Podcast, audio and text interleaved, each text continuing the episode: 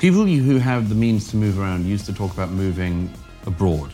If things go south in America, you know, we'll go to New Zealand.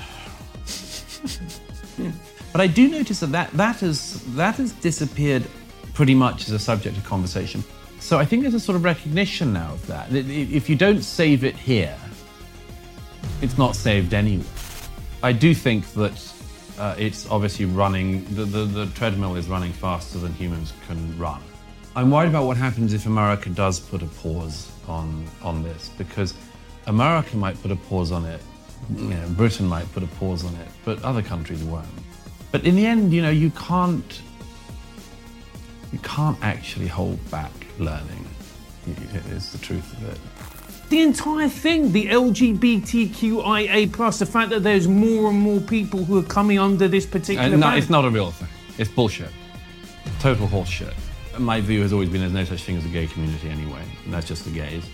There is no bigger chasm in the world than gay men and asexuals. None.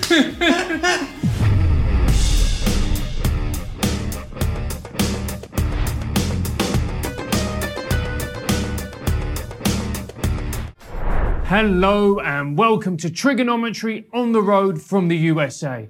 I'm Francis Foster, I'm Konstantin Kisin. and this is a show for you if you want honest conversations with fascinating people. Our brilliant guest today is a prolific author and journalist. He returns to the show for the hundredth time in about a year. Douglas Murray, welcome back to TRIGGERnometry. It, it, it, it's a little while since we spoke. But yeah. it- it is, but you are one of our beloved guests. Oh, well, you're some of my beloved hosts. Thank you very much. I actually told the story on one of our Raw shows the other day about tricking you into our first interview.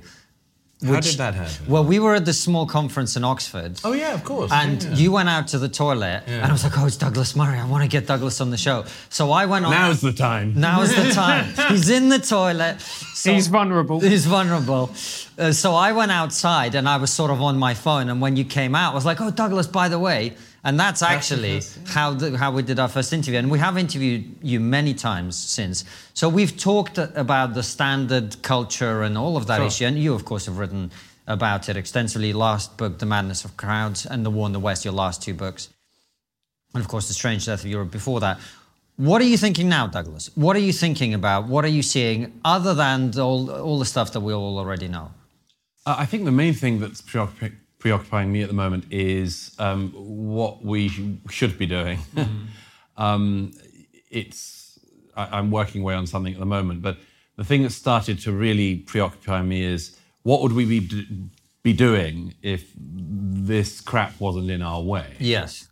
um, mainly in the hope that I know you both share that that we can get it out of the way. You know, um, uh, what would we be creating? What would we be thinking about? Uh, what are the things that are out there that that that should be bothering us? That that we can address? That we can make progress on?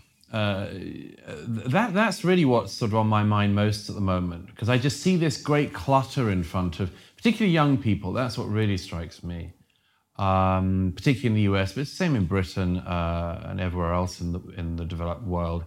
You just have this clutter when you're growing up now. Eh, You always did, but there's just additional clutter, and I think for a lot of young people who I speak to, uh, a lot of them just are checking out of the whole thing as a result of that.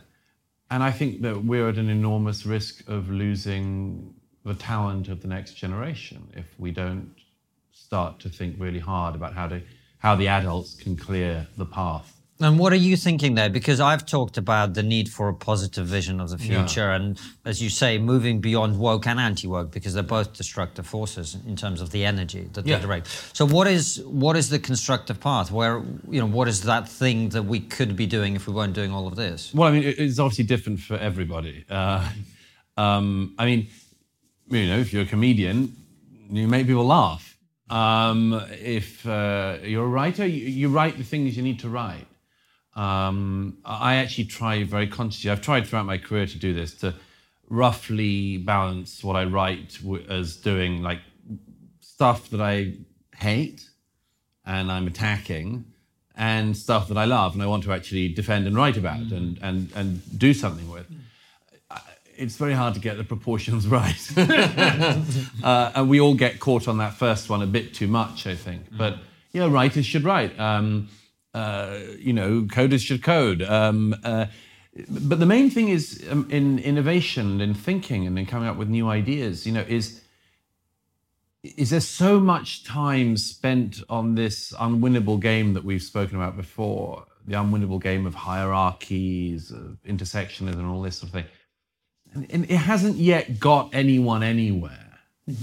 But imagine if that amazing amount of energy and insight and, and ability was actually directed onto something. You know, I mean, and people have their own answers, as I say.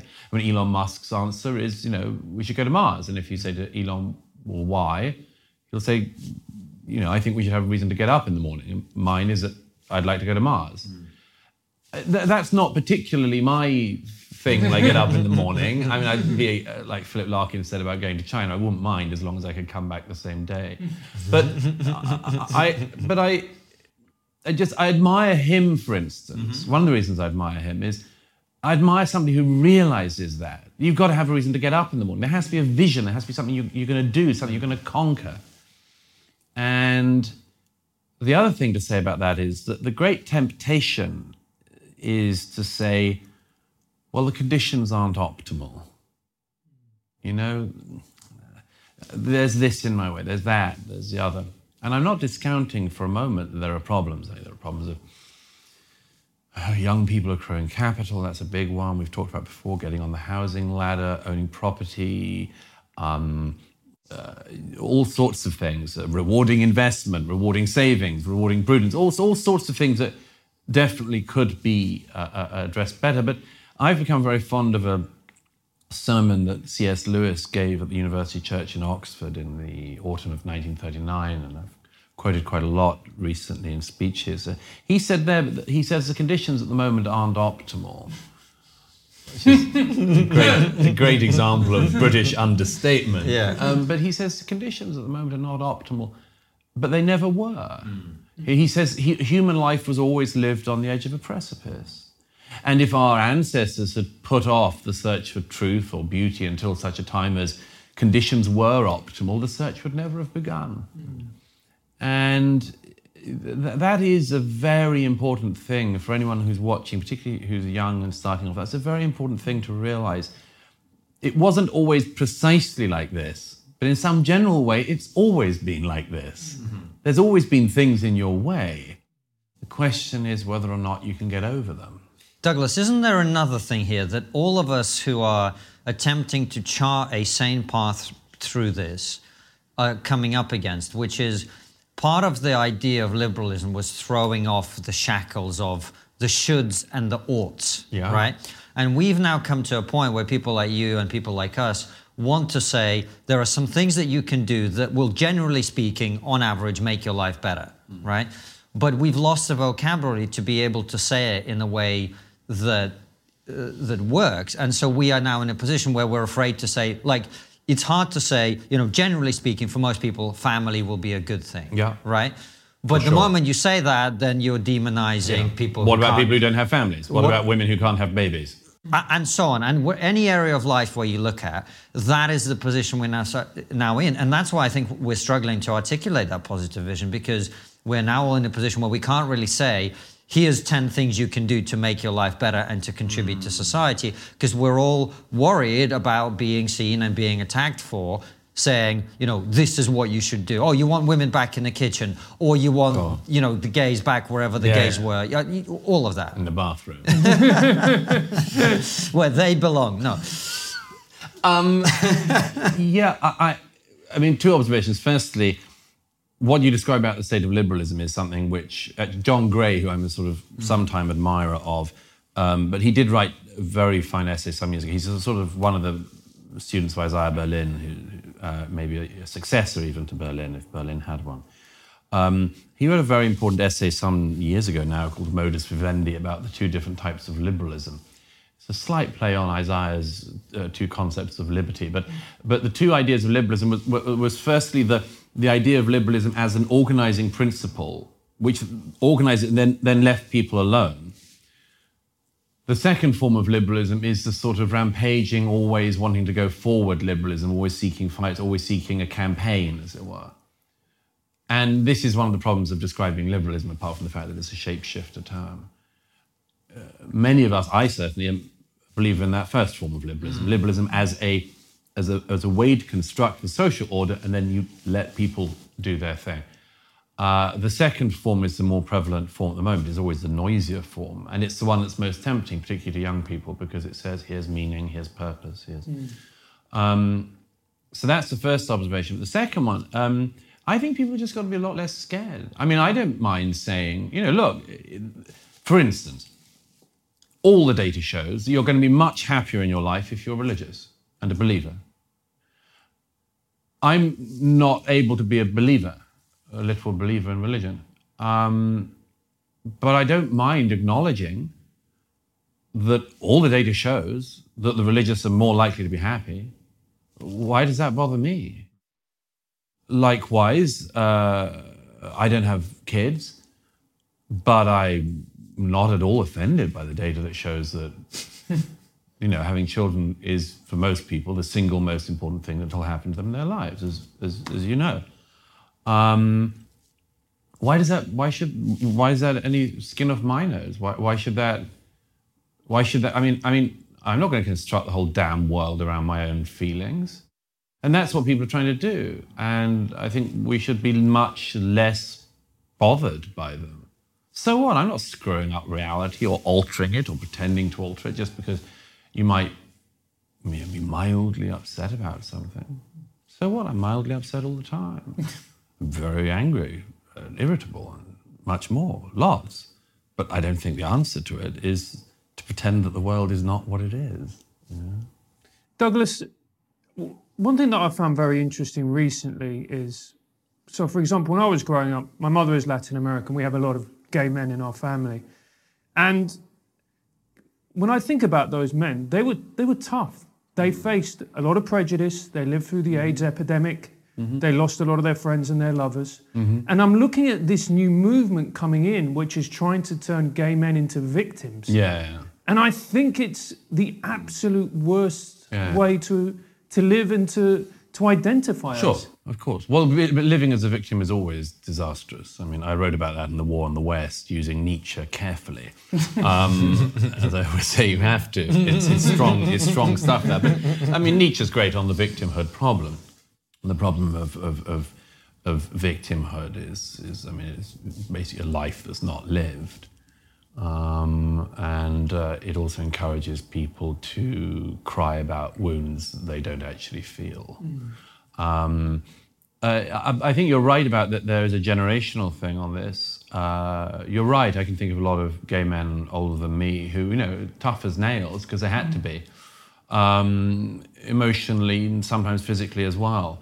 Um, I think someone like David Starkey, as he himself has said, was, was sort of created by the feeling of you know being thrown into the back of a police van if you were at a gay coffee shop on the King's Road. You know, um, uh, my generation was a bit more fortunate than that, uh, but the one that's underneath me is um, is a bit more whiny for sure.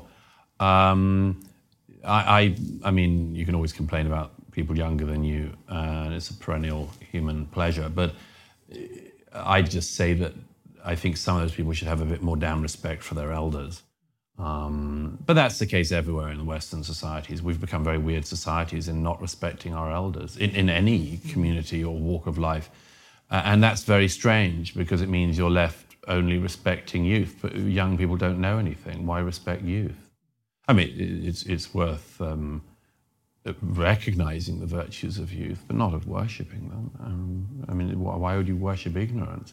Uh, or why not look to older people in your society to help convey wisdom? Um, just doesn't seem to be something that much bothers our society. We say, oh, look, here's somebody new and young and hot.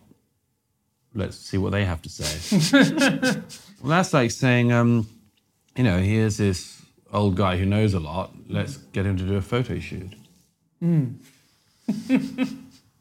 But it, it, this movement has, and I don't think people make this this observation enough, and it's something that I have started to say more and more. It's deeply weird.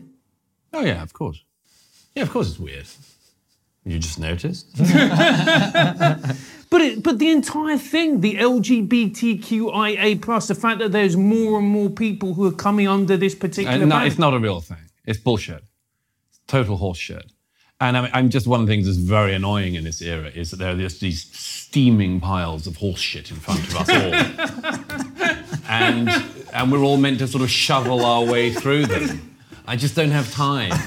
And I might pay somebody else to shovel the horse shit for me. But like, I just don't have time for this crap. I don't have time for people to keep adding letters to. I don't. Uh, my view has always been there's no such thing as a gay community anyway. And that's just the gays. Lesbians and gays don't get on famously, have very little in common. Uh, both are very suspicious of bisexuals, have nothing to do with transgender. There is no bigger chasm in the world than gay men and asexuals. None. Literally. Like the idea that in a bar, in a gay bar, like, uh, you know, you'd be like, hey, you're hot, I'm asexual. Uh, I don't know. Do they have their own hookup apps where they don't meet? Um, there's just nothing in It's an common. app that keeps you as far away from other people as possible. Yeah, exactly, exactly. And um, keeps people's clothes on. Yeah. And and then there's just then there's ones like uh, the the queer one. Well, queer, as far as I can see, is only I did a bit of this in Madness of Crowds, but it only means either ooh look at me, I'm fascinating. No, you're not. You you dyed your hair purple. You're boring. um, or it's. Um, I'm straight, but I want a bit of the intersectional pie, so I'll go like, oh, I'm queer. There was a guy at Oxford who was teaching who said that, and he was just like, oh, wow. one of my students came over and said, it's so nice to see myself represented, you know, by a lecturer. And, and I think this guy like painted his nails or some crap like that. And uh, he, he's a straight guy, he's married to a woman. Uh, you're talking about queer. And queer used to be an insult uh, to gay people. It still is as a, an insult to gay people. And then it's appropriated by some straight guys and girls because they think it'll make them interesting. Find another way to be interesting. Um, it's, it's sort of grotesque. Uh, The the uh, the, uh, the alphabet people stuff doesn't really interest me. I just you know get on with their lives. They've bored me enough. You know. But there's also the fact as well that do you not? And I've spoken to quite a lot of gay men about this, and they all mutter under their breaths that they actually find it profoundly irritating with the queer thing, where they go, if you do blackface, that is seen as the most heinous form of racism, Unless you're Justin Trudeau. unless you're Justin Trudeau, in which case it's method. But um, but that being the case, if I come out and go I'm queer, and you know I've never even had any form of sexual interaction with a man, that's fine. Yeah, queer face is fine. Yeah, it was like it's like woman face It's fine. Yeah. You can pretend to be a woman and it's not insulting to women. You know, I don't agree. I think it's very insulting, but I can't spend any more of my life being upset by morons. Yeah. Just uh, particularly attention-seeking morons. Look at me. Look at me. Yeah, I've got other things to do. There's books I haven't read. That, I mean, that is a very profound point. But one of the things that I really wanted to ask you, Douglas, is you tackle some of the most contentious issues, the ones that a lot of people simply won't go near. Why do you do that? Oh, it's fun, uh, and it's necessary. Uh, and I've probably got a predilection for it. Uh, I I probably always was one of those people who people say, "Don't look at that." No, look. um, that type of child. You know? uh, don't read that. I'll read it. Don't say that. I'll say it. Um, that's probably just a habit thing. But also, the more you do it, the more you realize it's fine. Like it's not scary. I don't like I don't like the whininess, even of like the people who might be in agreement with a lot of what I or you say. I don't like the whininess, this sort of self pity of oh, you should see what I get on social media. Shut up, it's boring.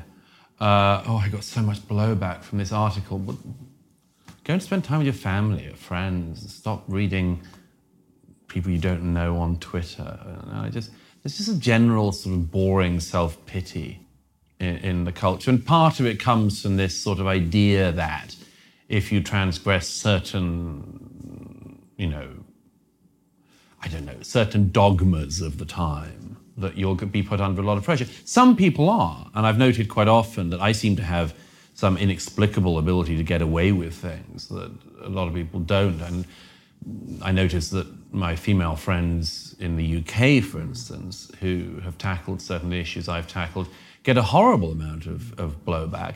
And some of them are not as um, cut out for it as, you know, as say I am, uh, or, or some others, including some female writers are. But, well, you know, okay, each to their own. Everyone knows their own limits.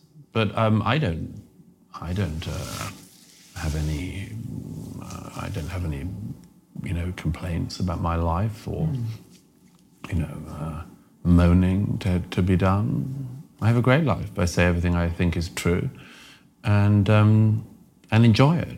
But surely, when you were writing about the strange step of, the, of Europe and when you were commenting on Islam, you must Yeah. have known this. I mean, this is the most hot button out of all the hot button issues. Yeah. And And it's not all about Twitter blowback. yeah, That's true. That's true. That that one is the one. Yeah, I'm being slightly flippant because of the stuff I've done more recently as well. I mean, I, mm.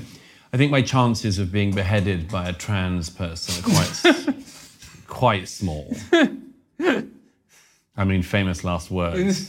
if I leave this studio, Konstantin, and a purple-haired woman with a dick decapitates me, please don't send that bit out. Yeah, all right. We'll, we'll keep that. We'll hold that back. But uh, but I think I think chances are low. Basically, Yeah. I think the chances of a non-binary person like, actually, even being able to lift a sword. E- e- exactly, even making a run at me, uh, I, I think that's unlikely. The Islam one is always was um, much harder. I sort of feel like I said everything I have to say about that subject, but uh, that was definitely tricky for quite a number of years in my life. Yeah, I mean, it certainly made my movements uh, much restricted, and um, uh, you know, a lot of my friends were shot, so um, it wasn't great. But nevertheless, I think broadly speaking, the point a small group of us in Europe wanted to make, which was that we still had the right to blaspheme any religion, uh, I think we actually sort of we didn't entirely win it, but we held some kind of line. Um, it certainly could have been a lot worse, I think. Um, and certain societies are more cowardly than others. I mean, Britain is really cowardly on the Islam one. You know, like the, the teacher in Batley. You know, I mean, the whole damn government should have come out for that guy. Everyone, the police, and so on. And the same with you know, these inter, inter, intermittent, you know, appearances of sort of uh, people who appear in places like Bradford and stop films by thuggish protests. You know, I don't think that should be allowed. And I have very strong views on that. I mean, I simply think if you don't understand our society, get out of it, leave. We're like, we're not going we're not losing anything. Not going to lose anything. I think you should just go. Like, if you don't like a liberal modern society, leave it. Just go. We don't want you. Uh, I think that's what government should say. I think that's what uh, people should say. You just you don't get the point of being here. Fine, scram. Find somewhere where they don't show films. Um, so I have no time for that, but I'm very struck by how weak the British authorities are again and again. They're stronger in France, uh, and they're stronger in certain other countries. There are weird holdouts. They're stronger in Denmark for other reasons, you know. But it differs from country to country. The thing that really brought it home to me, I don't know if you would have seen the interview Richard Dawkins did with Piers Morgan. Yeah, and and I did. Richard Dawkins is a man, I think, irrespective of his views on religion, some people really like them, some people don't. If you're like me, you really like them, and now less so over time, you change your mind. But he is a man who's been willing to speak up and be controversial and say things that people don't like. And then you watch that, and you, I mean, look, who knows? But I think the assumption for many of us is like this is a, a very principled, decent man who, Very. as he's getting on in life, doesn't Doesn't want the doesn't hassle. want to doesn't want the hassle. I thought that was a very sad. Uh, That's what I thing. felt. Um, I know Richard Little. Uh, um, I enormously admire him. I mean, he, he really is a man of principle. And sometimes you don't have to agree with everyone's principle just to admire the principle they're sticking to. He's a man of science. So if he's asked to agree that there are people with multiple genders and sexuality, sex, sexes or whatever, he'll just say, no, I'm a biologist, there are two sexes. He doesn't mind doing that, quite rightly. But I was struck by the fact that he he didn't want to talk about Islam. And I've, I've seen Richard at that cliff face.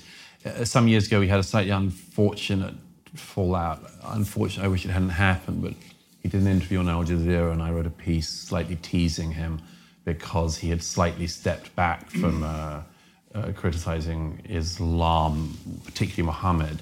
And I, I knew exactly what was happening, but I made a joke at his expense. Um, and it was quite a good joke, if I say so myself, but it was a bit of a cheap shot because I knew, I knew the chasm which he was looking into at that moment. It happened to be on Al Jazeera. And um, I, I, I sort of, I felt, I felt, I felt that I'd made my point, but I also should have been more sympathetic to Richard's own uh, position at that time, which is that you know he didn't want his life to be completely thrown into disarray by becoming you know a public hate figure number one for the world's Muslims.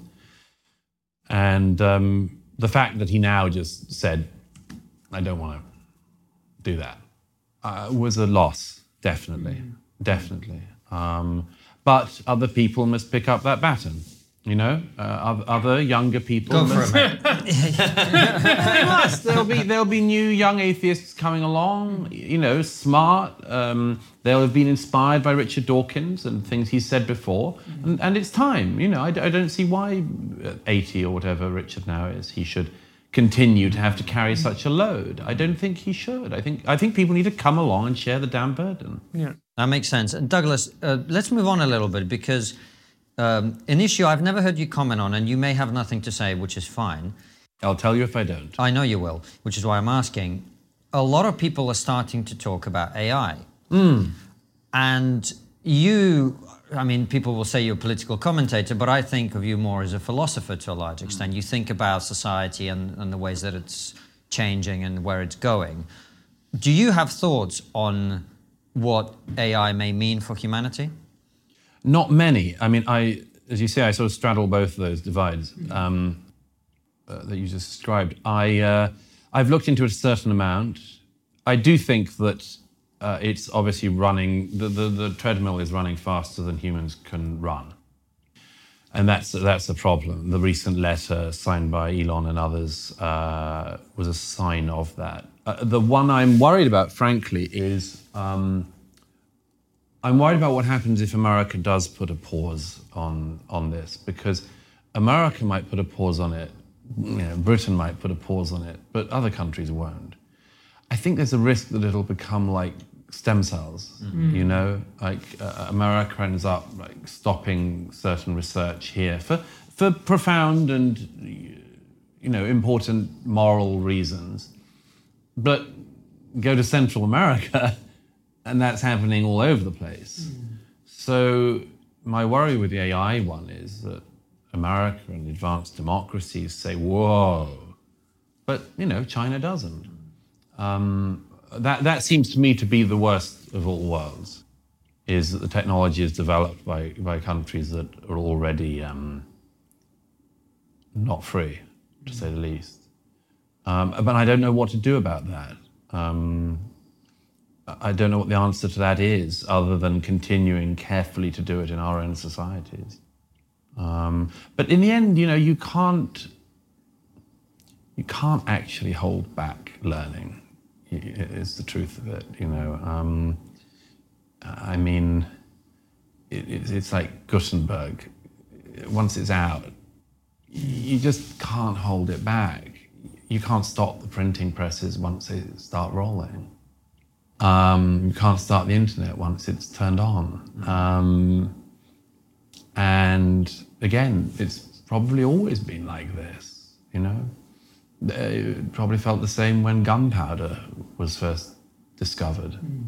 Um, this Do you is feel there's a certain everything. futility to, to thinking about these things?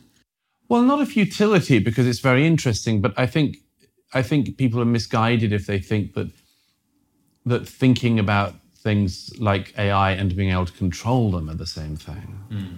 Um, I mean, as I say, I mean, you can think about gunpowder, but it doesn't win you any battles. Um, uh, you can think about the dis- discovery of the cannon or the, the invention of the, the, the automatic rifle doesn't win you any battle. Um, we could think endlessly about the nature of AI, but I, I, think the likelihood that you'll be able to stop it is, is, is highly unlikely. I think the one thing that I think the one thing that does worry me about it, and it's something which um, you know various philosophers have, have, talked about in recent decades, is you know, there is there is a sort of moment when I mean, arguably, you could trace the moment that we're currently in back to that moment in what was it, 1994, when Garry Kasparov played the, the computer chess and lost. And the notes that uh, Kasparov was um, uh, making as he went along, there was, there was a very striking note. One of his notes himself was he said, The machine isn't calculating, it's thinking. It's a very important moment in the development of what we now call AI. Um, there's another observation on that, which, um, which Tom Stoppard wrote in his play The Hard Problem about the, the consciousness problem. It's a very interesting, profound play. He mentions that the only time he says, well, one of the characters says in the play something I've always been fond of, which is um, that the that the machines only really beat the humans when the machines mind losing. Um, because minding losing is such a huge human uh, drive, uh, wanting to win, wanting to, you know, come back. Um, I think at this point the machines do mind losing, or very close to it. The one that alarms me more is the issue of memory and human memory, because human memory and machine memory are clearly different things. I mean, I know this from our own lifespans already. There's a sort of weird uh, gap from before the internet era. It was recently actually shown when Gerry Adams of Sinn Féin IRA was back in the news. And uh, somebody mentioned that on the Wikipedia website for Gerry Adams, the only controversy under controversies is um, when he used the N word some years ago in passing and got a lot of flack for it. I mean, it's an explosive issue, Douglas. It, it's well said. but, but he's been involved in more explosive issues in his time. And you would have thought that, and Mr. Adams can sue me if he thinks I'm wrong on this, but you would have thought that a man who was high up in an organization which he's always denied being a member of, and an organization that killed 1,600 people and disappeared mothers and buried their bodies after torturing and shooting them in the back of the head, should be on Wikipedia as a potential controversy. My point is, not to get onto that hobby horse of mine, but my point is, is that there is this sort of knowledge from before the internet era, which the internet is not capable of holding. It's the same with the, the television archives. Um, there are things that like exist on YouTube only because they exist on YouTube and somebody's posted them. But there's all of this forgotten memory of of what was before. Will the machines ever be able to do the the things that we have up here? Maybe someday but it will be different from human memory. Um, I don't relish the world in which the machine can compete with the greatest human mind. Um, because, to my mind, one of the things that makes humans humans is, is having a sense of memory, um, collective, familial, and much more. And it also brings uh, forward the discussion about AI art, because I was talking with Andrew Doyle about this, and he said, well, AI can't create art because art is the expression of the human soul. Mm. But you see everything that is being created over with AI, and it's already so advanced that you think to yourself, is it going to make the artist obsolete? Um, I don't think that will happen. Actually, I mean, certainly what we've what what has been produced so far doesn't fool me at any rate.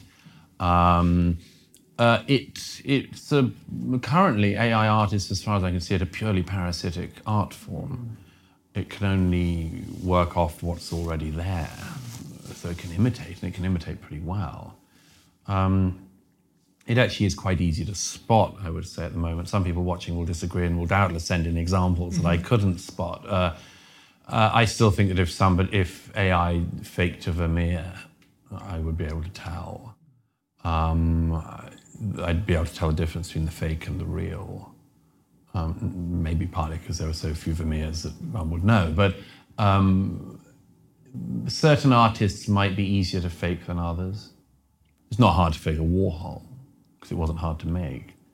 Um, uh, but will they be able to make advances in perception of the kind that, say, in the 20th century, Picasso and Francis Bacon imagined? Will they be able to push forward the, the boundaries like that? I, I, I doubt it. I think it'll be like in music. I mean, in, in, in music, almost everything in film music, for instance, is already imitative, parasitic art. AI can create more of it. But can AI create Stravinsky? I doubt it. I doubt it. Douglas, you mentioned Northern Ireland, and it's it's a niche question, but I know you've written a book. You wrote a book, one of your early books, about it.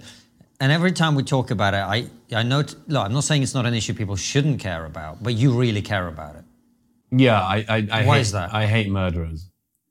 It's a controversial. Controversial position I, nowadays. I, I really, I really, I hate murderers. I hate people who get away with murder, and I particularly mind, and it's a very straightforward one.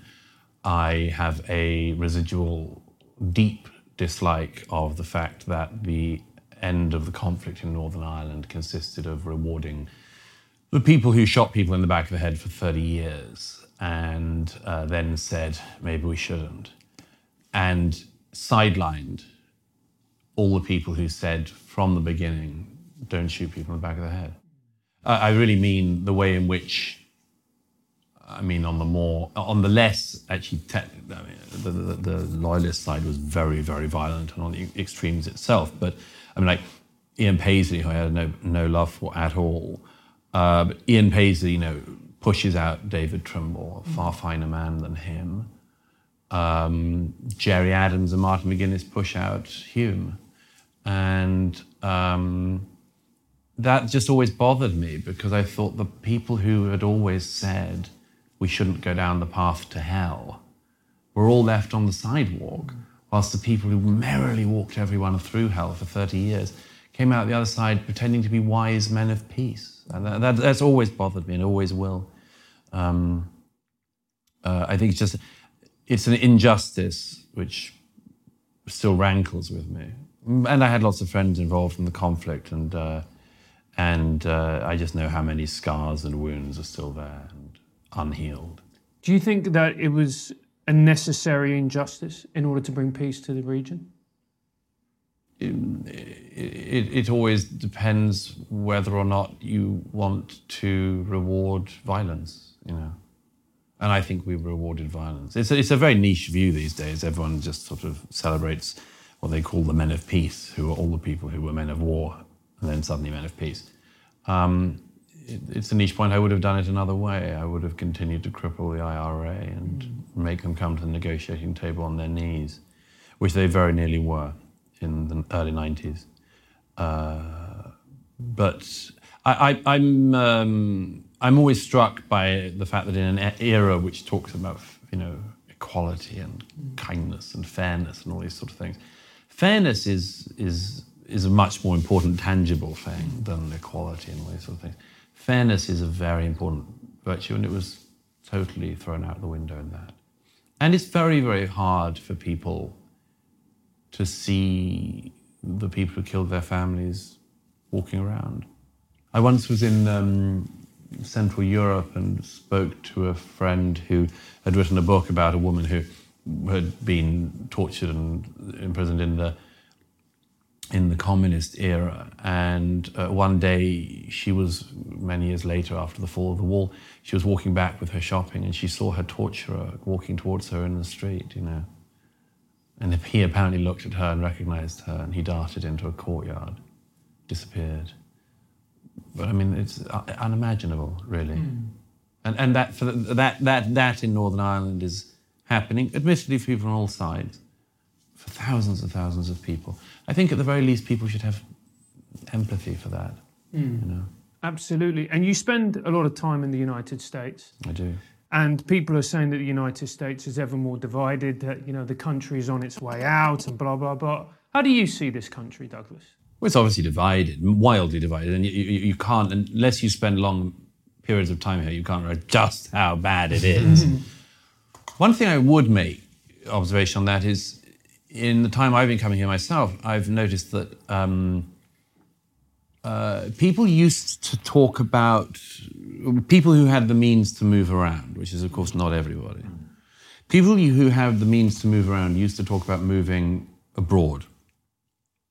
If things go south in America, you know, we'll go to New Zealand. or Malta. Or whatever. It was a sort of dinner party conversation, if you like. Rather Canada high. was the other one. Canada. You remember that? Yeah. I mean, none of these places have made themselves remotely appealing in the time since. But I do notice that that, that, has, that has disappeared pretty much as a subject of conversation, partly because of the way in which countries like Australia, New Zealand, and Canada dealt with lockdown and COVID and showed extraordinary authoritarian tendencies, which mm, most people hadn't expected. Um, but it's also uh, gone away because what's happening in America is people are moving within the country. You know, a lot of my friends from California have been moving to Texas, particularly Austin. Uh, my friends in New York have mainly left when I came here. Uh, um, and they've moved to, you know, Houston and Miami, and some of the wealthy ones moved to Palm Beach, or they've to West Palm Beach, and, and you know, Florida in general. And some people see this as a terrible sign, an example of the further fracturing of the society. Um, you can see it that way, but you can also see it as an expression of trust, nevertheless, in the United States of America. Or to put it another way, the recognition that if America goes south, you don't buy yourself any time in Malta. you know, uh, if America goes south, you don't actually buy yourself any time in one of the countries that was effectively protected as a satellite part of the American era of, of dominance. Um, so I think there's a sort of recognition now of that. that If you don't save it here, it's not saved anywhere. So you better make sure it works here. And, and there are people from the crazy extremes of the left and the right in America, most recently on the right from the lunatic Congresswoman Marjorie Taylor Greene, who's a sort of gift that keeps on giving for the Democrats, um, who called for you know a split up of the country. Uh, it, it, it's mad talk and frivolous talk, really. But um, yeah, it, it matters enormously that people in America should be able to get along, and if they can't, you know, there are many other problems that come from that. But I think that I mean, I've said a lot whilst I've been here that that, that people say sort of what, what one thing can you do to to fix the, the growing divide, and I always say, you know, just agree on one thing, the one thing that happened, hmm, like agree when you were founded, you know, or agree on you know, the inviolability of the Constitution, or, or just agree on the fact the founding fathers were great men, or wh- whatever you, you want. Just like agree that it was a good thing that Abraham Lincoln was born. You know, wh- whatever you want. Just like, or agree who won the last election. That's a tougher one. Uh, you know, just that would that would that would really help in America because the problem, as I said quite often, is that uh, the problem is in America in particular is not that people have different opinions, but they have different facts. And and you you find very fast in any interaction in public or private which facts the person you're speaking to has got. And the moment you get into one of the ones they've got, which is one that you regard as not being true, um, you just get gnarled up. And you very rarely can get anywhere after that. You either have to park it, say, okay, let's just not do that now, or you have to go all in and, you know, kind of ruin the evening. I, I'm a sort of past master at that. Uh, you know what? When you're talking about agreeing on something, all the things you listed are important, but I sort of feel it almost goes deeper than that, which is first and foremost, Americans and the West, people in the Western countries generally, have to agree that we want the West to survive and mm-hmm. we want it to prosper. Yeah. And there's quite a lot of people now who don't agree on that. Mm-hmm. And I'm not just talking about the, the crazies on the left, although that is primarily coming from them. But your point about you know people saying we need a national divorce, all of that. I mean, part of that is a, a an idea that, as you say, is crazy talk that would make sure that America doesn't survive and doesn't prosper. Yeah, I mean, the, the, the Problem is, is that everyone can only see the world from the position they're standing in, you know, and um, uh, there's a, a limited amount extent to which you can say to people, you have no idea how good you've got it. I mean, you've both spoken about this before, and we've spoken about it. Uh, uh, you can sort of tell people it's sort of hell over there, or it's hell there before, or is it, but people are just living in the lives they've found themselves in, and if things aren't always going their way, they will quite often reach for a grandiose, overarching explanation for it. Um, I mean, the oddity, of course, is that they tend to reach back for explanations that have failed every time they've been tried. You know, like I remember after the financial crisis in 08, there was this glut of pieces by ignoramuses saying things like, "Should we think about trying socialism?" well, it's like, should we look at eating cyanide? I, I, I, sort of, it, but that's only because these are ignorant people who think that there's a sort of binary. That's right. Which is like capitalism when it's gone wrong, like it did in 2008, the, uh, and the only other alternative to capitalism is state-run communism. So that's so. I, again, I, I, I don't have much time for those people, uh, and well, maybe we, we, should sort of just ignore them. You know, uh, they, they, just don't know what they're talking about. I mean, you, you you can't open your mouth and be that stupid. I think you should. But, but this is what I'm getting at, though, is uh, I think more broadly in society, the very idea, you know, how, how often do you hear on TV or in the paper someone saying what you and I have both said often, which is the West is great mm-hmm. and we want it to survive and thrive. Mm-hmm. But that isn't something that people say. And I feel like quite a lot of people don't actually have the, that concept in mind because no. they're so busy on the internal fight, they don't recognize that there are external fights in which we are weakening ourselves by fighting amongst each other. Yeah, I, I, I, think it's partly, it goes back to the point I was making about the modus vivendi. Um, people don't necessarily understand the settlement that they're living in. Mm. Uh, um, and that this might all be part of it, or at least this is the only system that allows for that. Um, you know, I mean, free market capitalism is the only system anyone ever invented that makes even its critics rich. You know, as Mr. Chomsky and others have found out. Um, uh, Michael Moore is another good example. Um, but I, think a lot of people don't understand the, the, the, the mode in which the society is set that allows for the self criticism, that allows for the self flagellation, that, that allows for the endless uh, criticisms and critiques. And my view is that that's all actually a, a feature of our society which is good. The self criticism is a definite benefit in Western societies. It's good until it turns into self laceration, self loathing, and then self destruction. Um, and it's not hard to see where those degradations occur. Um, but I I, th- I, think that yes, a lot of people don't understand the setting they're in, or I mean, they're sort of like the fish in water thing. You know, mm. they just they don't realise that that's the water, and the alternatives are all just being flung out into dry, parched land. I, am um, but maybe maybe this this stuff only comes up because of sort of frustrations that people are feeling, and and they grab for whatever there is that they think is the only other alternatives. Mm. Unfortunately, everything nearby that they grab is so much worse, as, as, we all know. And one of the things that seems to be a, a really contentious issue, well, not really, it is a very contentious issue. And we were talking about this last night, something that I think could definitely help to split this country up is the issue of guns. If the Democrats go after the right to bear arms, they won't. They won't. Good. They, uh, uh um, uh, you, there are so many guns in this country. You, you, you can never take them away.